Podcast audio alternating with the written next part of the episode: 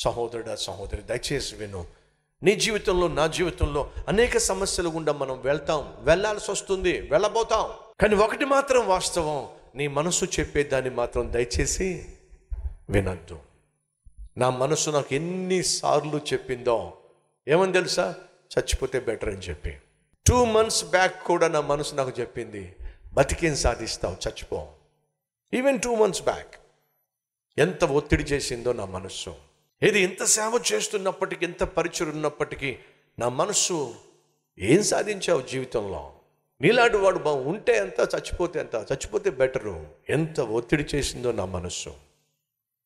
నీ సహోదరి సహోదరులు సైతాను మనల్ని లోపరుచుకునే ప్రయత్నం చేసి మనలో డిప్రెషన్ని తీసుకొచ్చి నిరుత్సాహము నిస్పృహను తీసుకొచ్చి బ్రతికేమి సాధిస్తావు? చచ్చిపో!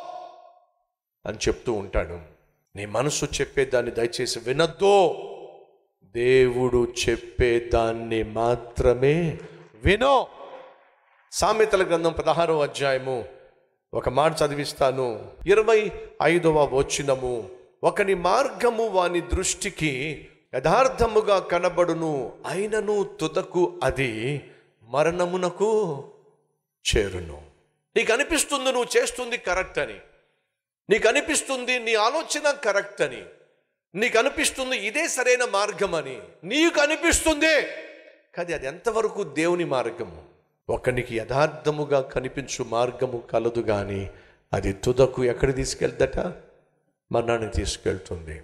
దావీదు నలిగిపోతున్నాడండి లోపట భయపడిపోతున్నాడండి లోపట చంపేస్తాడో. సౌలు నన్ను ఏదో ఒక రోజు చంపేస్తాడు అనే భయము దావీదును ఆవరించింది. చంపేస్తాడు. నేను చచ్చిపోతాను. మరి నా భార్య నా భార్యల సంగతి ఏమిటి? నా బిడ్డల సంగతి ఏమిటి? వాళ్ళు అనాథులుగా మారిపోతారు. ఏదో ఒకటి చెయ్యాలి ఏదో ఒకటి చెయ్యాలి. మీరు జాగ్రత్తగా గమనిస్తే మొదటి సమయాలు ఇరవై మూడవ అధ్యాయము పదిహేడవ వచనంలో యోనాథన్ అంటున్నాడు నువ్వు రాజు అవుతావు. ఏమిటి? నీవు ఇస్రాయేలీయులకు రాజు అవుతావు. యోనాథన్ అన్నాడు నువ్వు రాజు అవుతావు. ఇరవై నాలుగో అధ్యాయము ఇరవై వచనము ఎవరున్నారో తెలుసా? సౌలు అంటున్నాడు నిశ్చయముగా నీవు రాజువు అవుతావు. ఇస్రాయేలీయుల రాజ్యము నీకు స్థిరపరచబడుతుందని నాకు తెలుసు. సౌలు అన్నాడండి ఎవరితో? దావితో అభిగయలు. ఇరవై ఐదవ అధ్యాయం ముప్పై ముప్పై ఒకటవ వచనంలో అభిగయలు అంటుంది. నిశ్చయముగా ఈ రాజ్యము నీ చేతికి అప్పగించబడుతుంది. యోనాథన్ అన్నాడు నువ్వు రాజు అవుతావు. అభిగయలు అంది నువ్వు రాజు అవుతావు. తనను చంపాలని ప్రయత్నం చేస్తున్న సౌలు అన్నాడు నువ్వు రాజు అవుతావు. సమయలు అభిషేకించి ఇస్రాయేలు రాజ్యమునకు దేవుడు నిన్ను రాజుగా నియమించెను. అని చెప్పాడు. సాక్షాత్తు దేవుడే చెప్పాడు నువ్వు రాజు అవుతావు అని శత్రువైన సౌలు చెప్పాడు నువ్వు రాజు అవుతావు అని సౌలు కుమారుడైనటువంటి యోనాతాను చెప్పాడు నువ్వు రాజు అవుతావు అని. ఎంతమంది చెప్పినా ఏమిటో దావీదుకు నమ్మకం కుదరలేదండి. చచ్చిపోతాను నేను చంపేస్తాడు సౌలు నన్ను అని భయపడిపోయాడండి.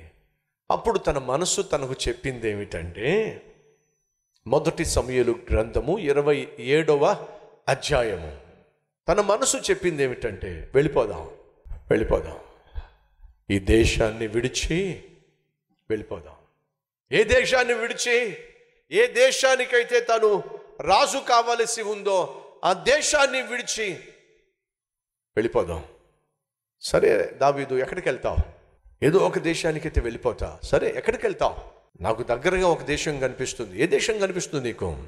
ఫిలిస్తీయుల దేశం నాకు కనిపిస్తుంది. అక్కడికి వెళ్ళిపోతా. దావిదు ఒక్క నిమిషం ఆగు. ఎక్కడికి వెళ్తావు? ఫిలిస్తీయుల దేశానికి వెళ్తా. ఏయ్, వెళ్ళి ఏం చేస్తావు? అక్కడ ఏదో ఒకటి చేసుకుని నా కుటుంబాన్ని పోషించుకుంటా. అది శత్రువుల దేశం కదా. ఫిలిస్తీయులు దేవునికి శత్రువులు కదా. ఫిలిస్తీయులు ఇస్రాయేలీలకు శత్రువులు కదా. ఫిలిస్తీవులకు సంబంధించినటువంటి గొల్లియాతునే నువ్వు చంపావు కదా. ఎవరిని చెప్పాడు ఫిలిస్తీయుల అధిపతి అయినటువంటి గొల్లియాతును దావీదు చంపాడు. ఫిలిస్తీయుల చేతిలో నుండి ఇస్రాయేలీలను దావీదు కాపాడాడు. ఏ దేశం అయితే శత్రు దేశమో ఏ దేశం అయితే ప్రమాదకరమో ఏ దేశం అయితే అష్టోదు అనేటటువంటి ఒక దేవతను పూజించి దేవునికి వ్యతిరేకంగా అఘోరించారో ఇప్పుడు దావీదట తన మనస్సు చెబుతుందట. ప్రార్థన చేయొచ్చు కదండి. ప్రభువుకు చెప్పచ్చు కదండి. ఆపత్కాలమున నీవు నాకు మొరపెట్టు నేను నీకు జవాబిస్తాను అని దేవుడు మాటిచ్చాడు కదండి. అయ్యా అమ్మా వినో. ఆర్థికంగా కృంగిపోయినప్పుడు మానసికంగా కృంగిపోయినప్పుడు శారీరకంగా నువ్వు బలహీనమైపోయినప్పుడు అవమానాలు అపనిందలు నిన్ను ముంచెత్తినప్పుడు సైతానుగాడు చేసే సాధారణమైన పని ఏంటో తెలుసా? దేవుని దగ్గరకు నిన్ను రాకుండా చేస్తాడు. దేవుని సన్నిధికి రాకుండా చేస్తాడు. ప్రార్థించటానికి మోకరించకుండా చేస్తాడు. నీకున్న సమస్యను దేవునితో చెప్పుకోకుండా చేస్తాడు. దేవునికి మొరపెట్టకుండా చేస్తాడు దేవుని సన్నిధికి వెళ్ళకుండా చేస్తాడు. దావీదు జీవితంలో అదే జరిగింది. కొంతమంది అంటారు ఏడ్చిన నా కళ్ళల్లోంచి కన్నీళ్ళు రావటల్లా?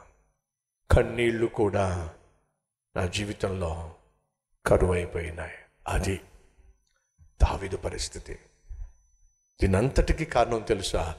దేవుడేమో దావీదును మహారాజుగా ఏర్పరచుకుంటే దావీదేమో ఏమో చంపేస్తాడేమో సౌలు నన్ను అని సౌలునే చూశాడు తప్ప దేవుని వాగ్దానాన్ని దేవుడిచ్చిన మాటను ప్రమాణాన్ని మర్చిపోయాడు. అయ్యా అమ్మా దయచేసి విను. నిన్ను ప్రాణంగా ప్రేమించిన దేవుడు నీ తల్లి నీ తండ్రి నీ భార్య నీ భర్త నిన్ను మర్చిపోయినా ఆయన మర్చిపోయేవాడు. కానే కాదో? చూడు! నా అరిచేతుల్లో నిన్ను నేను చెక్కుకున్నాను. ప్రతి నిత్యము నిన్ను నేను చూస్తున్నాను. నిన్ను కాపాడే నేను కునుకను నిద్రపోను. అంతగా నిన్ను ప్రేమిస్తూ ఉంటే ఎందుకు అంతగా చింతిస్తున్నావు? ఎందుకు అంతగా భయపడుతున్నావు? ఎందుకు అంతగా కృంగిపోతున్నావు? డిప్రెషన్కి లోనైపోతున్నావు? నా వైపుకు తిరుగో. నా మీద ఆధారపడో. నా ఎదుట మోకరించో. నీ సమస్య ఏమిటో నాకు చెప్పు. నువ్వు అడిగిన దానికంటే నువ్వు ఊహించిన దానికంటే అత్యధికమైన జవాబు నేను నీకు ఇవ్వడానికి సిద్ధంగా ఉన్నా.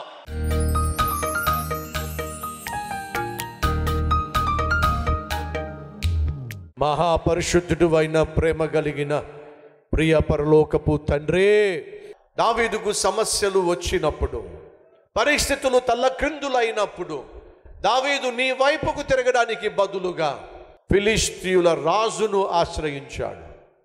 ఫలితము ఇస్రాయేలీయులకు వ్యతిరేకంగా యుద్ధం చేయడానికి బయలుదేరాడు. అయ్యో ఇది బహు అవమానము.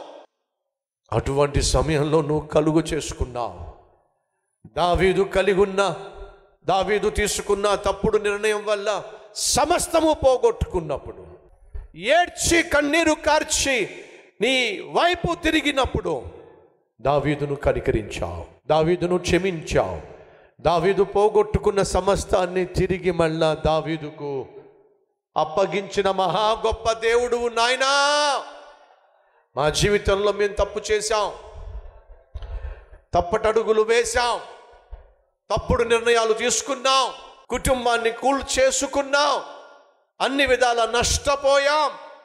కష్టాలు కొంతెచ్చుకున్నాం ఏకాకిగా మిగిలిపోయాం. ఇటువంటి దీనహీన స్థితిలో నీ వైపుకు తిరిగి ప్రార్థన చేస్తున్నాం. నాయన కనికరించుమని. పోగొట్టుకున్న వాటికంటే రెట్టింపు ఆశీర్వాదాన్ని ప్రతి ఒక్కరికి దయచేసి మీ నామాన్ని మహిమపరుచుకోమని. యేసు నామం పేరట వేడుకుంటున్నాము తండ్రి. ఆమెన్.